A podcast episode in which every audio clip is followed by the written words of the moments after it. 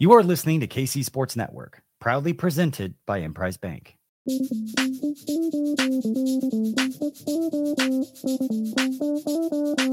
Coming up, the latest episode of Benny and the Bets. What is good, everybody? Welcome in. Benny and the Bets back with you as we head into the month of December. We are, of course, presented by our good friends over at PXG Kansas City, rocking the uh, quarter zip today. Uh, even though it's starting to get a little bit colder, still plenty of time to go ahead and get fitted. My guy, Alex Gold, on the show for the first time, but uh, certainly a longtime friend uh, someone that I've had a chance to to get to know, even though he's a Kansas City guy. Um, you and I got a chance to like actually know each other way before you even came to Kansas City. It was one of those like weird friendships that once you got here, they're like, "Oh, great, you're finally back in town." Um, but but you and I had a chance to kind of work together for a little bit, do some appearances together, and uh, I, I'm so thrilled to see your continued success on Cody and Gold on Six Ten Sports Radio from ten to two. Uh, also, make sure you guys are checking out that betting show on Six Ten Sports Radio as well. You can also hear him on the BetQL network. And uh, I am I missing anything? Is there there any that list that uh, you continue to build your resume with?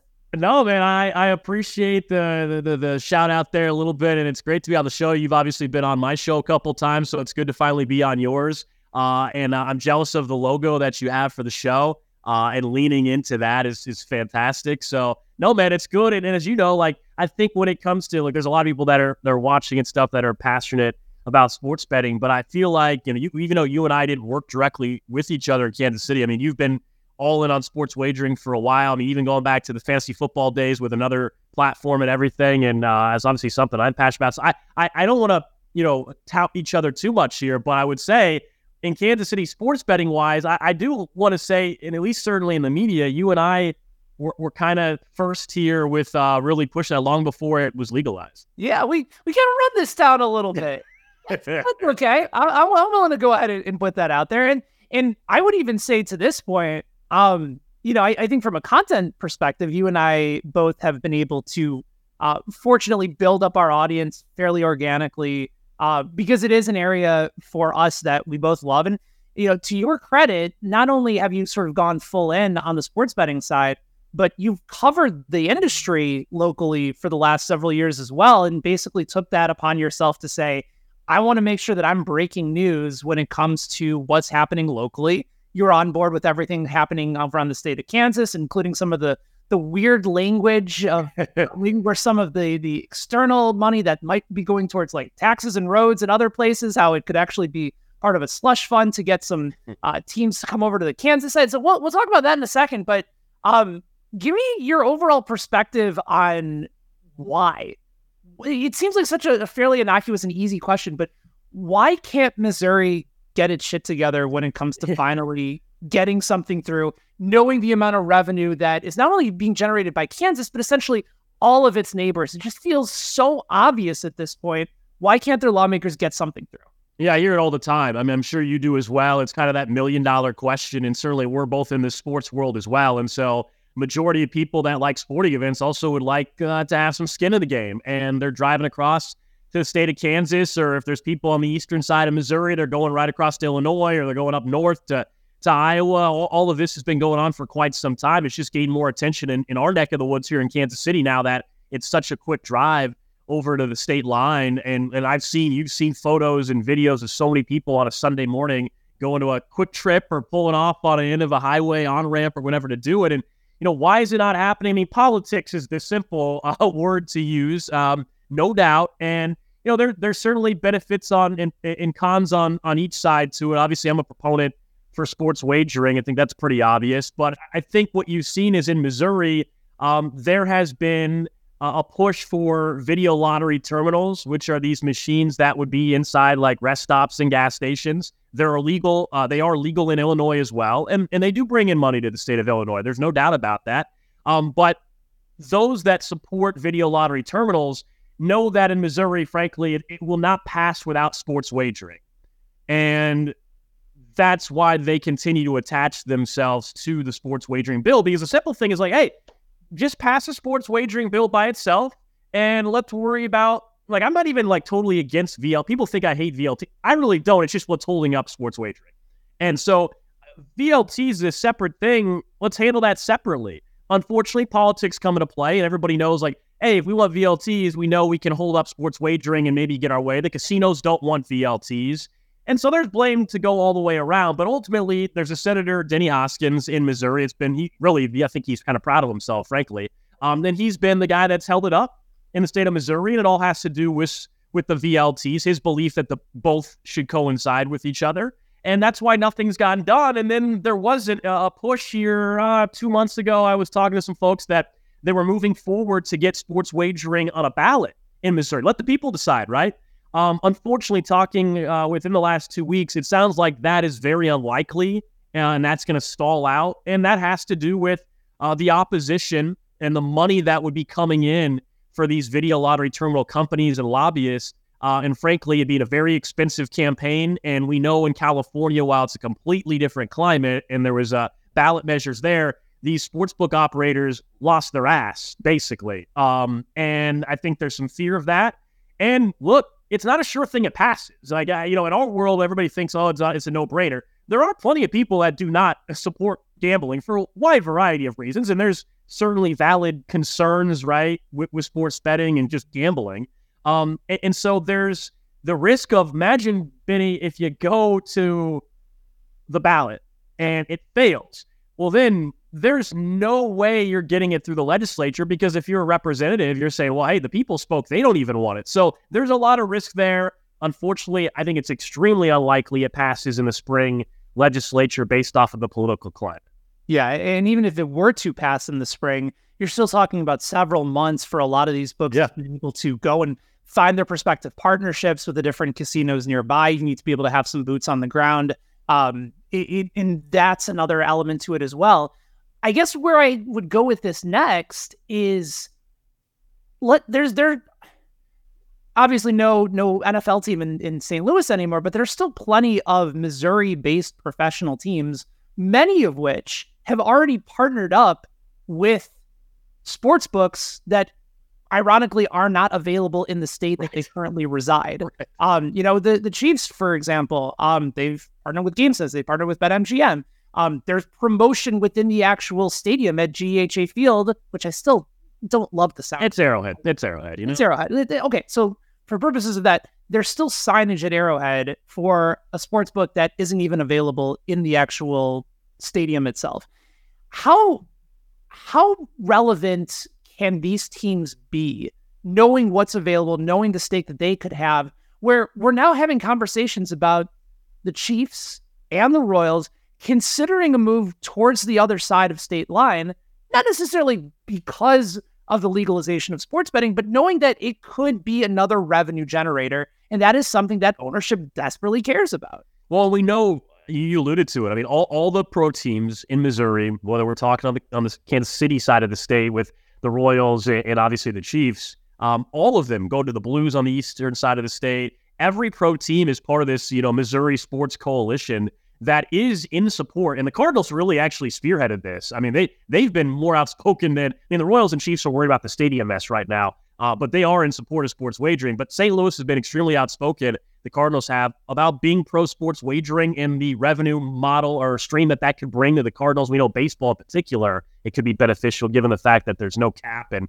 you're always looking for additional revenue streams to, to better your ball club as well. And so, yeah, all, all the pro teams and their influence they won it. Um, and that was who was kind of pushing for the ballot initiative. On, uh, and, and, ultimately, like I said, I think it's extremely unlikely that happens. You know, I, I, think sometimes it does probably get overblown of the impact that sports wagering has on the, the, the stadium conversation, though, with the Royals and Chiefs and like, oh, they're going to go to Kansas because they want the legal sports wagering. Like you said it, they're already getting some of that money.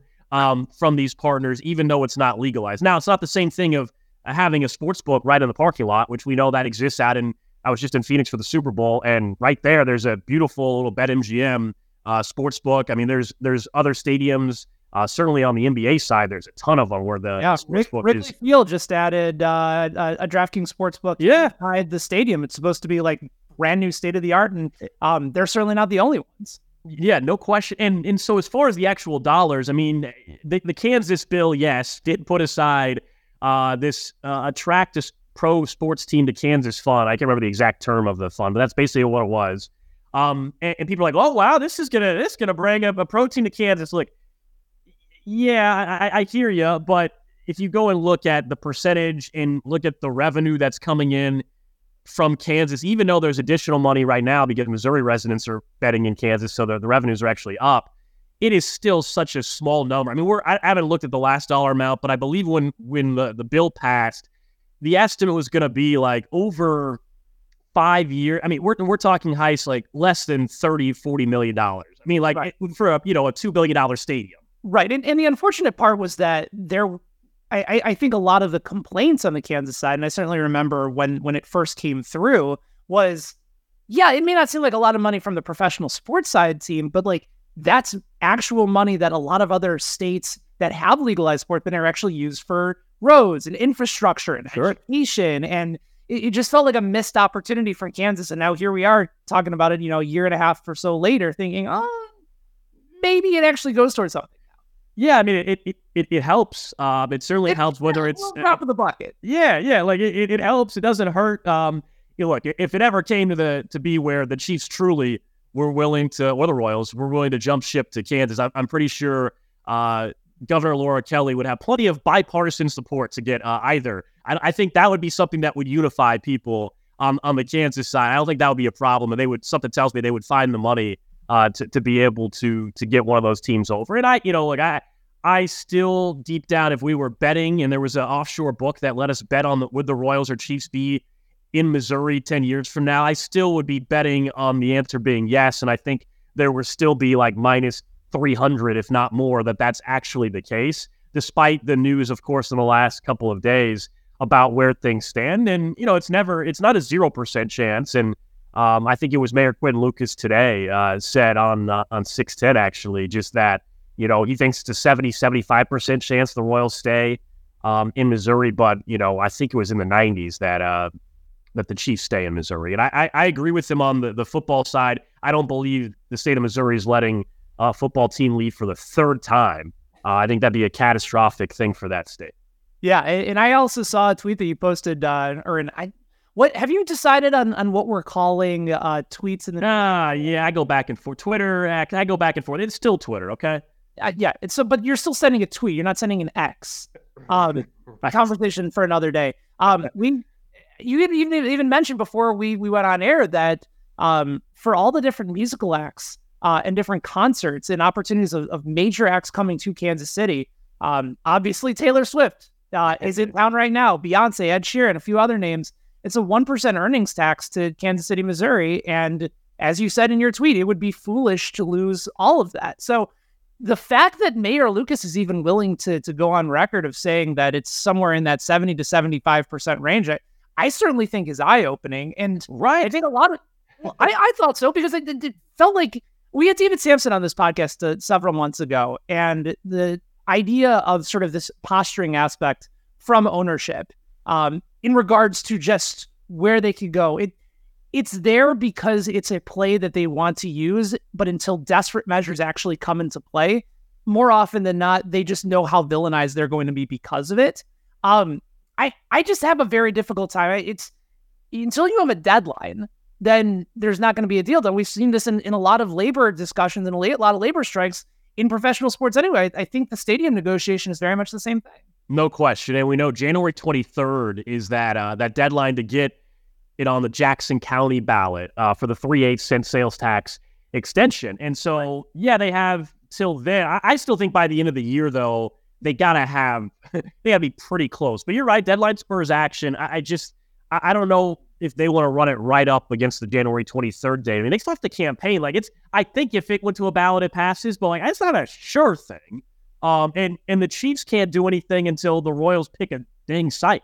And, right. and I don't, I, I, never, I don't really think Clay County is actually a real site. I understand the renderings look beautiful, and hey, look, if, I, I, would go to games there, whatever. I don't care, but um, I don't believe it's a real site um, because, not to get too nerdy, I just don't think the math checks out on what the how high the sales tax would have to be in Clay County just because of population um, for it to work. Whereas in Jackson County, it's just an ex- extension of the existing three eight cent sales tax. And yeah, the money that comes in from that over 40 years is going to be greater because inflation and everything else, but like it's the same sales tax. Um, and you know, I, I I understand that I don't live in Jackson County. I've been completely transparent about that. Um, if it was an opportunity in Johnson County that the Chiefs were coming here, I would have no problem voting for the identical 3 8 cent sales tax. I really wouldn't. And also, while I don't live in Jackson County, and neither do you, Heis, um, I spend money in Jackson County. So I am paying a little bit of the sales tax. Not the same as families. I don't want to say that, but like this notion that nobody outside of Jackson County is ever contributing to the Jackson County sales tax is also kind of crazy to me.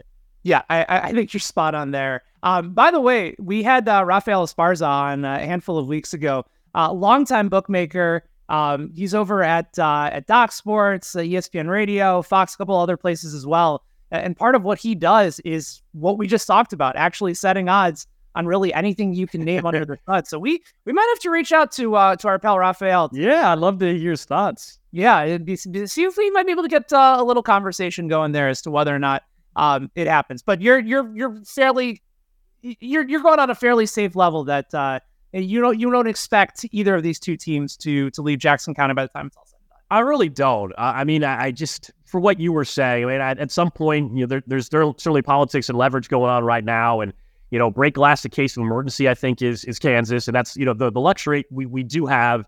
Uh, whether you're on the Missouri side or the Kansas side, we're we're all in the KC Metro. Um, we're not talking about them leaving the region, in my opinion. I know some people want to float out Nashville's keeping an eye on this or that, but like, you know, I, we're we're we're still in an area uh, where, fortunately, with this current ownership group for both teams, they're not leaving the KC metro area, and and so even as much as people in Missouri, I'm sure would be upset to a certain extent that they would, you know, lose the pride of being able to say it's in KC Mo. I get it, I really do. Um, we're talking about driving an extra 20 minutes in some cases, and it's still the Kansas City Chiefs, whether it's KCK or KC Mo or the KCK Royals. It's still the Kansas City Royals. So that's what I always have to keep in mind. Like, it's hard for me. Like, I'm, I'm not freaking out that we're losing these teams. No. And, and right, they're they're not going to Nashville, although Nashville always seems to be the most popular destination. Great city. I love Nashville. Yeah. like I, I, they will. They should get a team. It'd be great. They should yeah. get a baseball team, and I think they will. Right. For a long time, Las Vegas was like the equivalent of Nashville for the city that, that teams would float out there be like, well, we could always go to Las Vegas. You know, there's all this excitement over there. Nashville's become like that new destination for negotiation, essentially. So yeah. plenty, plenty more to come. Fascinating conversation. Our guy Alex Gold is with us of Six Sense Sports Radio and also on BetQL. We're going to take a quick break. On the other side, let's get into some of the actual matchups this week. A lot of good NFL games, some not so good. Uh, and also, it's championship week in college football. I know Alex has been covering all of those uh, over for six set and also for BetQ on that betting show. We will take a short break. Be right back with Alex Gold. Stay with us. This is Benny and the Bets presented by PXG. What's up, Chiefs Kingdom? This is Tucker Franklin from KC Sports Network. Thank you for listening to today's show. Make sure to follow us and subscribe for more Chiefs content wherever you get your podcast. If you want to support us further, you can shop the latest collection of KC Sports Network merch in partnership with Sandlot Goods. You can find hats, shirts, hoodies, and more at sandlotgoods.com. You can click the link in the description for more information.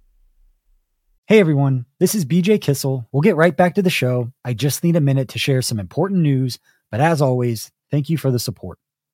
The KCSN Foundation just launched our third annual Soul of KC holiday raffle and toy drive and it benefits Operation Breakthrough's Christmas store. This campaign has raised more than $35,000 over the past two years, helping provide a better Christmas for kids in our community. And it's simple. We sell raffle tickets for a chance to win any of the more than 20 fantastic prizes that we have available this year. It's things like a Travis Kelce autographed full size Chiefs helmet, or a Chris Jones autographed jersey, a George Karlaftis jersey. How about a Patrick Mahomes autographed mini helmet? We've got gift cards to local restaurants like Capital Grille, Mission Taco Joint, or Third Street Social. You can find the full list of prizes on our social media accounts, or you can click the link in the description of this show. Again, all of the proceeds go to buying presents for Operation Breakthrough's Christmas store, and you can get tickets now through December 4th. Help us continue to help others, because that's what the KCSN Foundation is all about. This episode is brought to you by BetterHelp. The holiday season is just around the corner, and it may be a time of gift giving or spending time together with your family. But during this time, you get to define what gift you might give to yourself. The holiday season can also be a time of extra added stress to your life. Whether it's extra stress from possible holiday travel or extra financial stress of gift giving during holiday season, or maybe just stress from being around family. So, whether it's by starting therapy, going easy on yourself during tough moments, or treating yourself to a day of complete rest, remember to give yourself some love this holiday season. And if you're thinking of starting therapy, give BetterHelp a try. It's entirely online, designed to be convenient, flexible, and suited to your schedule. You just fill out a brief questionnaire to get matched with a licensed therapist and switch therapists at any time with no additional charge. In the season of giving, give yourself what you need with BetterHelp.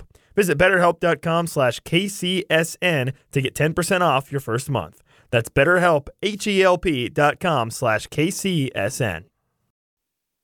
All right, everybody, welcome back. Benny and the Bets, Ben Heisler, Alex Gold of 610 Sports Radio. You can catch him on Cody and Gold Monday through Friday between 10 a.m. and 2 p.m. Central Time. Also, make sure you guys are checking out his work over on that betting show as well. Uh, you can catch him on BetQL. Basically, if there's a uh, conversation surrounding betting of any sort, uh, Alex is going to be involved in the fold. Also, he's got a great Discord channel uh, that you guys should be checking out in addition to the one right here on KCSN.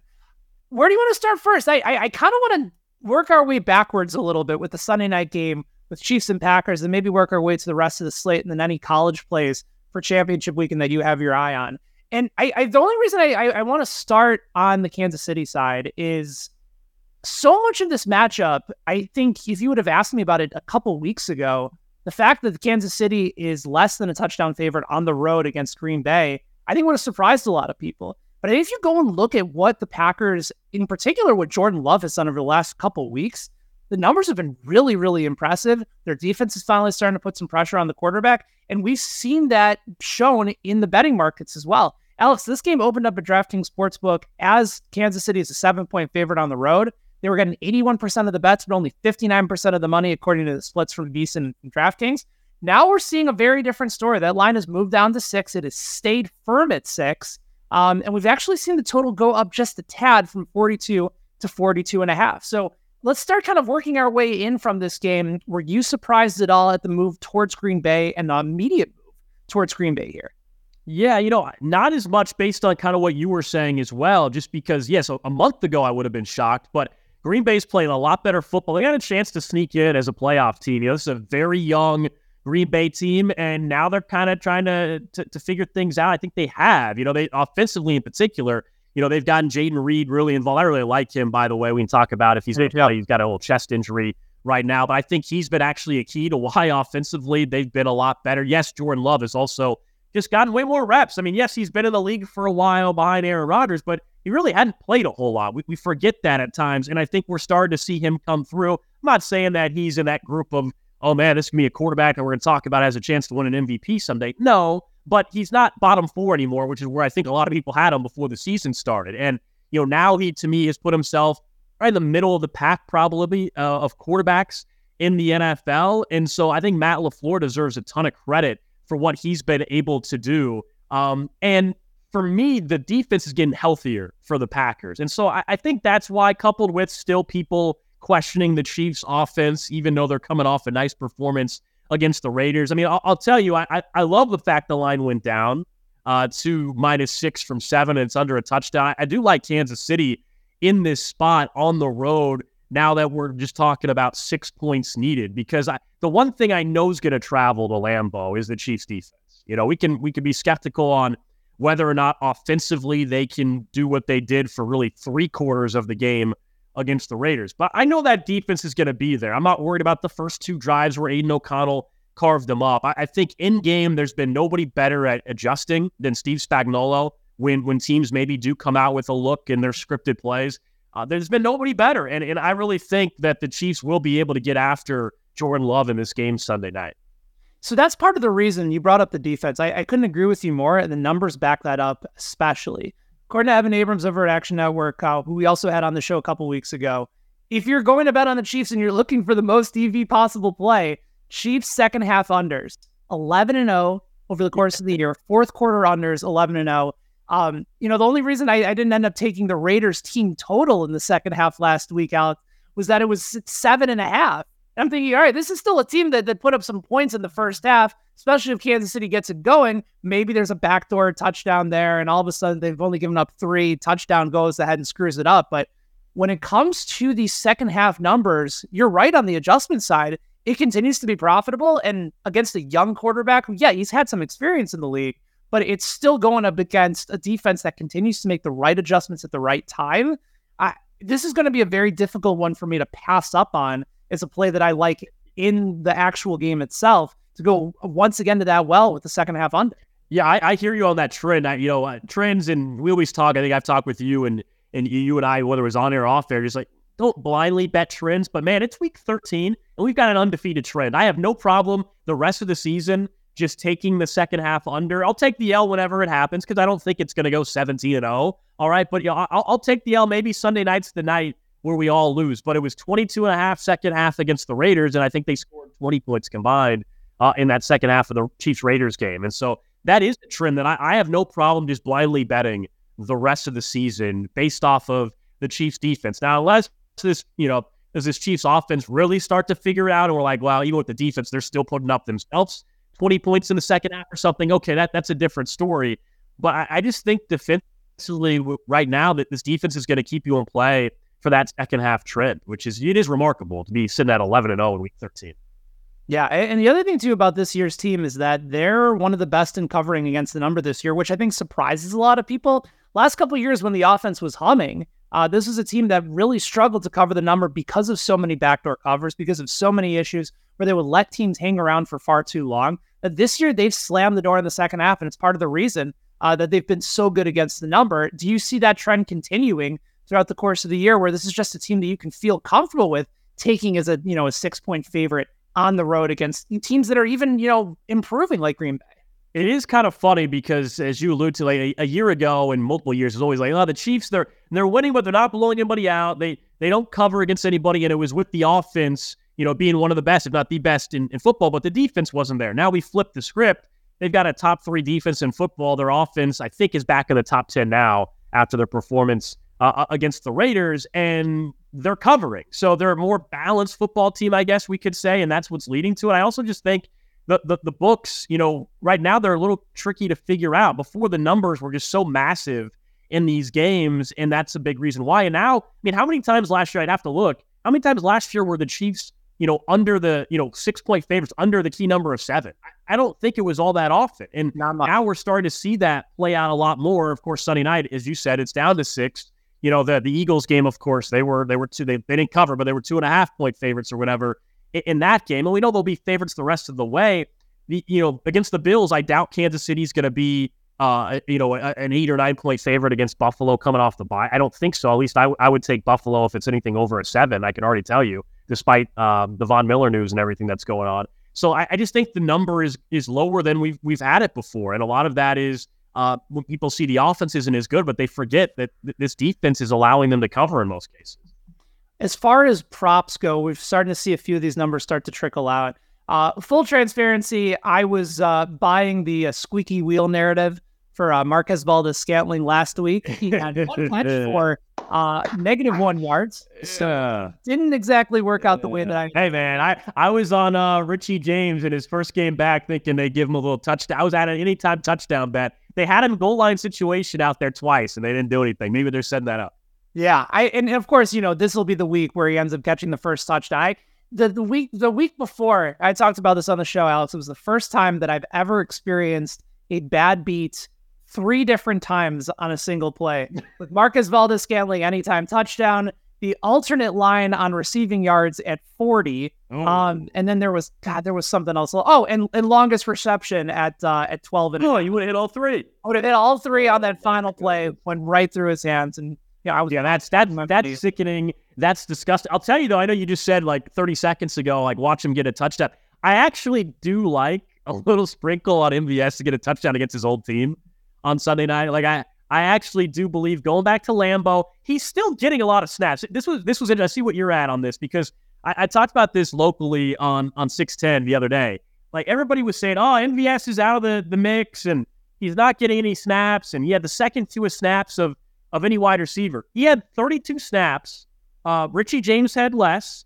Um, After that, everybody else had more. He was two snaps away from having the second most Yeah. wide receivers. Or, you know, still like so people, you know, saying that he's out of the mix, like I still think he's going to get a lot of snaps on Sunday night against the Packers. So despite him being frustrating, I don't hate. I think he's seven to one for any time touchdown on on Sunday night, depending on the book. Um, I actually am going to have a few bucks on MVS to get a touchdown.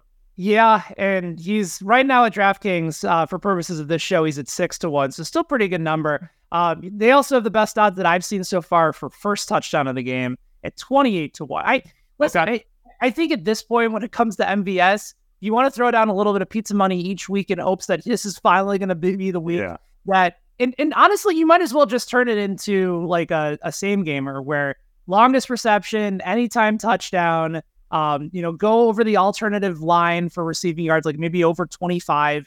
Uh, and then you just have, you know, we put five bucks down and maybe turn it into like a 40 to 150 to 1 play. And you're like, okay, I don't have to bet on MVS the rest of the season. Yeah. Go Giant Beast.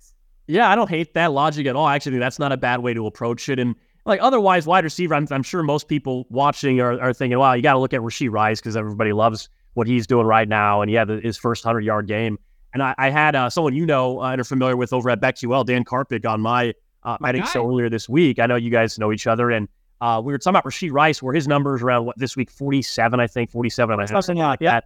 And uh, the BetQL model, now this is wild to me, has the projection for Rashee Rice. Do you, Jeff, I'm gonna let you guess. What do you think the number is for Rice on their model? That's a really good question because their their model, by the way, has been terrific this year. And, and also it's shout really out to to our buddy Dan, who has uh, had I, I think he's gone over maybe hundred units this year in in NFL prop bets. So he's doing a great job. really good.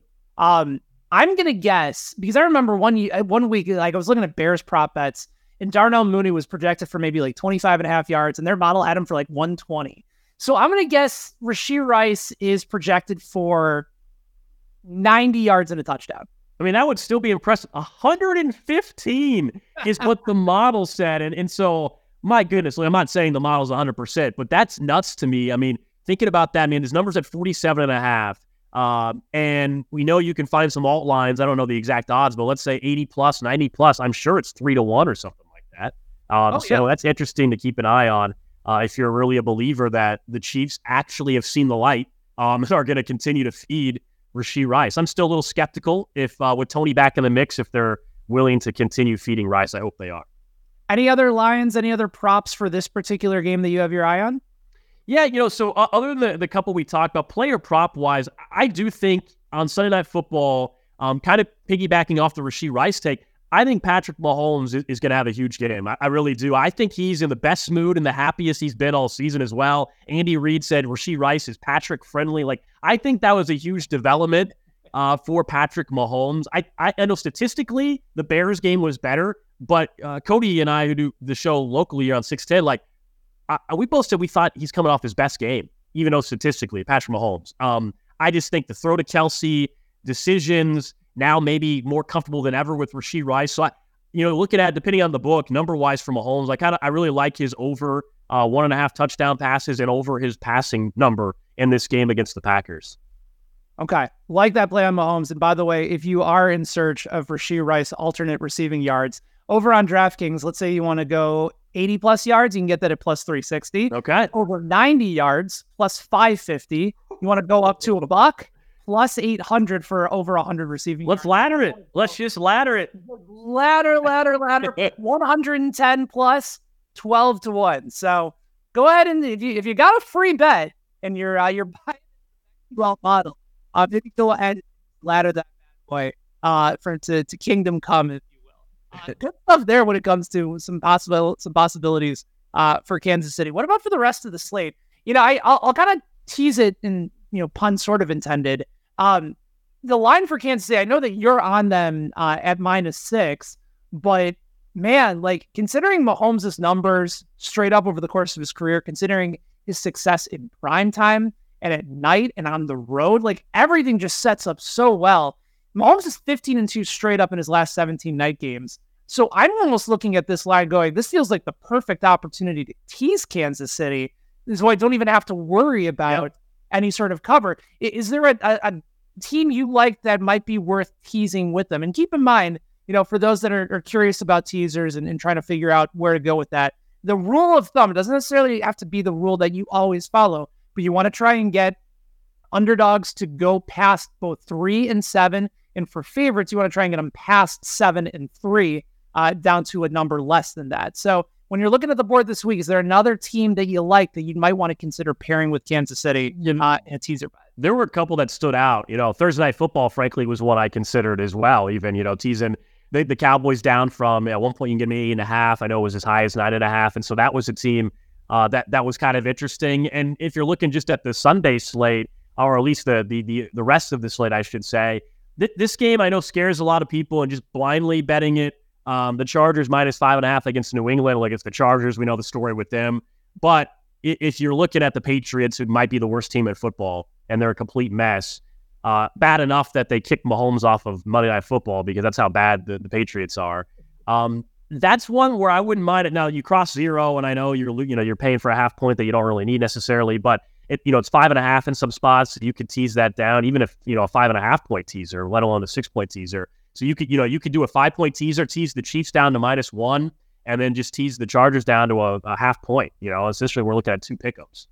Yeah, I I like that play quite a bit. I think Tennessee uh, is possibly in play if you can still find them at plus one and a half. Tease them up, okay. Tease them up a little bit. I, I really, I, I, honestly prefer to tease up underdogs when I just feel like they're in a really good advantageous spot in the team that I, I almost feel like can win outright. I Tennessee, this is a Mike Vrabel special. You know, short yeah. dog at home. Um, Colts have been playing better, but now Jonathan Taylor going to be missing some time. Zach Moss has done a nice job uh, outside of, of when Taylor has has missed some time, but um, I, I, think Levis is starting to figure things out. Henry had a nice game last week. Um, that might be another team worth considering. And then, of course, Pittsburgh as well uh, at home. Arizona, historically, under Kyler Murray, has been really good at covering the spread on the road, been terrible against the spread at home. So I think those are another couple lines that you might uh, be willing to consider uh, as well. One other game that I'm curious to get your perspective on, then we can get into some of our best bets before talking a little college. Um, I was initially surprised to see the 49ers open as slight favorites against Philadelphia, given everything from last week where Hurts looked great, Josh Allen looked great. It was just a dynamic game. Um, and then, sure enough, in Philadelphia, you have a lot of money immediately going towards San Francisco to the point where it's now gone up from one and a half. Uh, one book has it at two and a half, but most books right now sitting at three. Uh, I got in on San Francisco early at minus two and, and, feel pretty good about that line. Yeah. I think the 49ers come in and uh, the Eagles. I'm trying to remember which analyst had talked about it before. Alex, maybe you can refresh my memory. Um, but there's a lot of last year's Vikings to this year's Eagles team where they've just had the right bounce a lot of the time. And that's not necessarily a bad thing. Like the Eagles are still a very talented team, but I would take San Francisco this year any day over them just because I think they're a little bit more physical on both sides of the ball. I trust their offensive line a little bit more this year, and that's saying a lot considering Philadelphia's offensive line is one of the best in football. I, I just think they're a more complete team, and the Eagles have just had some lucky bounces, and I, I can't help but wonder if this is an opportunity for San Francisco where, given all the money that's gone to them initially, a lot of sharp money going to them, feels like that's the side to be on this week. So I love this game. I really do. I, I can't wait uh, for Sunday afternoon. And I agree with you on some of that. You know, I, I, I wish I got the Niners at two. I them at two and a half. As you said, there is still one book out there where you can still grab it at, at two and a half. And so my thought on this game, you're right on the comparison that you referenced for someone of Vikings. That's interesting. I hadn't I, hadn't heard that, but I'll tell you this. I think the Eagles, much like the Chiefs from a couple years ago, they do just find ways to win, right? And sometimes great teams just no do that. You can't always explain it, whether you think it's a bounce or not, but like they just find ways to win. That's the credit to Nick Sirianni, Jalen Hurts, veteran, you know, veteran team in, in some areas. Like there, there's no doubt they do find ways. You're like, how did they pull that off? For me, the reason why I like the Niners in this game on the Eagles end, it's because they're in the middle of a grueling stretch. We know they played Monday night against Kansas City, came away with the win. Short week, then they play a tough, great overtime game uh, against the Buffalo Bills, and now this this game that's turned out to be a huge rivalry, right? There's a lot of animosity between the Eagles and the Niners going back to the playoff game, some off-season comments uh, from Deebo Samuel and really doubling down a little bit this week from multiple players. So I think there's just a lot of buildup. I, I don't doubt that it's going to be a, a, great game. Um, the Niners, on the flip side, they're healthy. That's the key. Like not just for any team, but specifically the Niners. Like McCaffrey's good to go. Trent Williams, Deebo Samuel. They once again look like the team the first five weeks where everybody was saying, "Oh yeah, this is the this is the best team in football." You you don't want to play them. They're back to that, in my opinion. And so we can talk come playoff time, if you believe Brock Purdy can get it done, if suddenly Deebo's not available, right now he's available. In this game, even on the road, I really like the 49ers. I, I just think the the Eagles are kind of running into a team that's playing as good as anybody. Yeah, I, am with you there. So we're both on the same side there. Further, for what it's worth, Philadelphia seven two and two against the spread. That's the best cover percentage in the NFL this year. But if you look at margin of victory and against the spread plus minus, the 49ers have trounced them. 49ers have the second best margin of victory in the NFL. 12.7. The only team better this year has been Dallas, and, and a lot of those big blowout wins have come at home. But against the spread plus minus, 49ers are up at plus 5.4 compared to just hmm. 1.6 for Philadelphia. So when they have won and when they have covered, they have done so in very convincing fashion. All right, before we get into some of the college football plays for this weekend, any other props, any other plays on the board uh, that you are considering for this week in the NFL? Yeah, I was trying to weigh, you know, where were Jacksonville? They've actually been very good. Jacksonville's been very good uh, against the spread and, and, some opportunities there where they're eight and a half point favorites uh, against Cincinnati. We know Jake Browning is the quarterback now for, for Cincy. I, you know, this is another game I mentioned as a teaser opportunity, maybe. Yeah. Um, but in this particular game, Trevor Lawrence and Calvin really got something going on now. You know, that, that they had it early. It went away. I think it's not a secret that that's when this offense struggled. They went to London. They figured things out for four weeks. Uh, and then they came back and they struggled, and people kind of jumped off the the Calvin Ridley, Trevor Lawrence bandwagon. I'm trying to pull up the, the exact latest numbers for Calvin Ridley. But I, I think that duo is now hitting on, on everything again. Uh, it's the Monday night game. I don't I don't see the latest number. Maybe you have it at DraftKings, but um, I, am going to be on some Calvin Ridley props at any time touchdown. And unless his number is you know in the 70s or something, uh, if it's anywhere 65 or less, probably going to hit the over for Calvin Ridley. Uh, this is a number he's been able to hit. And, and I, I, just think right now it's someone that Trevor Lawrence is really targeting. And I like what I'm seeing from Trevor Lawrence, where three weeks ago, a lot of people were saying, oh, this, this is going to be a problem for Jacksonville. And now I think they're going to get hot. And I, I think, you know, when we look at the, the AFC conversation, there's a chance the Jags actually end up as the two seed behind Kansas City. Yeah. And by the way, to your point about Ridley, I, I would jump on that line now. DraftKings has it at 56 and a half. Okay. Um, so I think that's a, a, very good play as well if you're looking from the uh, the anytime touchdown perspective. As I tried to pull that up in real time as we're uh, as we're recording today. Um, not sure if I'm seeing it actually on DraftKings. They may have to they may have taken some of their anytime touchdown numbers down, but I'm seeing it at okay 160 right now at, at, at a different book. Um, so there are some very intriguing plays uh, certainly on the board for this game in particular. So you're going to want to make sure that uh, you're, you're paying attention to that. In fact, DraftKings does not have anytime touchdown lines as we are recording, but maybe by the time you're checking out this show, uh, things are a little bit different. All right, really quickly as we head into the college football championship weekend. Um, certainly Oregon and Washington. Uh, that was a line that that caught my attention uh, heading into Friday night. The Ducks nine and a half point favorite uh, on the road, or not necessarily on the road, but in, in the in the championship game. Uh, you have a couple other intriguing matchups: Oklahoma State and Texas. Uh, the, the Longhorns getting 15 and a half at some books. Um, I guess let's just kind of go through a, a, few of them. Tell me what you like. Tell me what you're eyeing, and uh, if any particular matchup stands out. So actually, the ACC title game is interesting to me. Right, we're talking about Louisville uh, and Florida State, and a lot of the talk this week has been, you know, does Florida State deserve to get in? If you know, they're undefeated, but it's a backup quarterback. Is it giving Georgia, whoever the one seed, a bye week? And, you know, all this. I personally think it sorts itself out. I like Louisville in this game, not only to cover to win outright, but here's how I'm betting it. I think a lot of people will just say, oh, I'm going to, I'll take Louisville plus two and a half, which I will. Um, and I have, but then you, you say, hey, I'm going to take the money line for Louisville. I think there's a better way to bet it. So right now, Louisville's plus 104, 108, depending on the, the book you're looking at on the money line. But there's two way betting options for Florida State, yes or no, to make the college football playoff. The one thing I, I believe we all can agree on is if if Florida State um, loses, there's no way they're getting in. If they win, you still have an outside chance that the committee says, yeah, we're not putting you in with a backup quarterback. And it's plus 118 for Florida State not to get in. So instead of betting Louisville on the money line, I'm going to be betting Florida State not to make the college football playoff because I feel like I have two ways to win the bet. One is they just lose. And if they win, it's not completely dead. There's a chance the committee says, look, we know you went undefeated, and this might suck for you, but we're not letting Georgia play a backup quarterback. Sorry, we, we're not doing that. So I, I love that bet. I think that's how you approach Florida State. That's a really, really insightful play and a really, really sharp play. Uh, are you going to be going under on uh, Michigan, Iowa this week? Dude, I have to. Seven straight, right? Iowa games have gone under. And the I think this is like a 28 to 3 game or 24 7 game between Michigan and Iowa in Indianapolis. I, you know, we know Iowa just can't score. Um, yeah, I'll, I'll, be on the under out of principle, frankly. Um, you know, it's that that's just kind of where I'm at.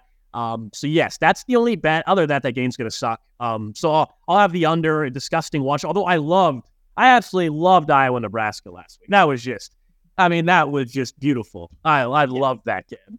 Yeah, and, and, just watching in the ways in which Nebraska just melted down, like it, they're it's gotten to a point now where they're Nebraska is losing games, and I'm I'm an Indiana fan, so I I, I have played well. Um, you know, Indiana and Missouri, I kind of felt for a long time where you know what, what's the expression where they're like their souls that are meant to be together because of all the humiliating and awful and pathetic ways that they would find ways to lose games. Like Missouri has taken that bad juju and just punted it over to Nebraska, and now like that's the team that find it. Indiana still has it, uh, but Nebraska in particular. Well, you might have seen too, like you might have seen. I can't remember who put it out, but it's basically some metric like you know, basically unluckiest team or whatever, and it was a graphic that came out. It was like even though Scott Frost is gone, still Nebraska was number one, and like they had five wins, they should have eight or something like that. Uh, KU was in the top ten as well, like and so they're still, quote unquote, the unluckiest team in college football. Yeah. Although Indiana, I feel like they got lucky today with uh, with, with Coach Sigs coming from James Madison. I, I look at, look at Indiana being able to pay twenty million dollars to watch a coach leave. How about Indiana?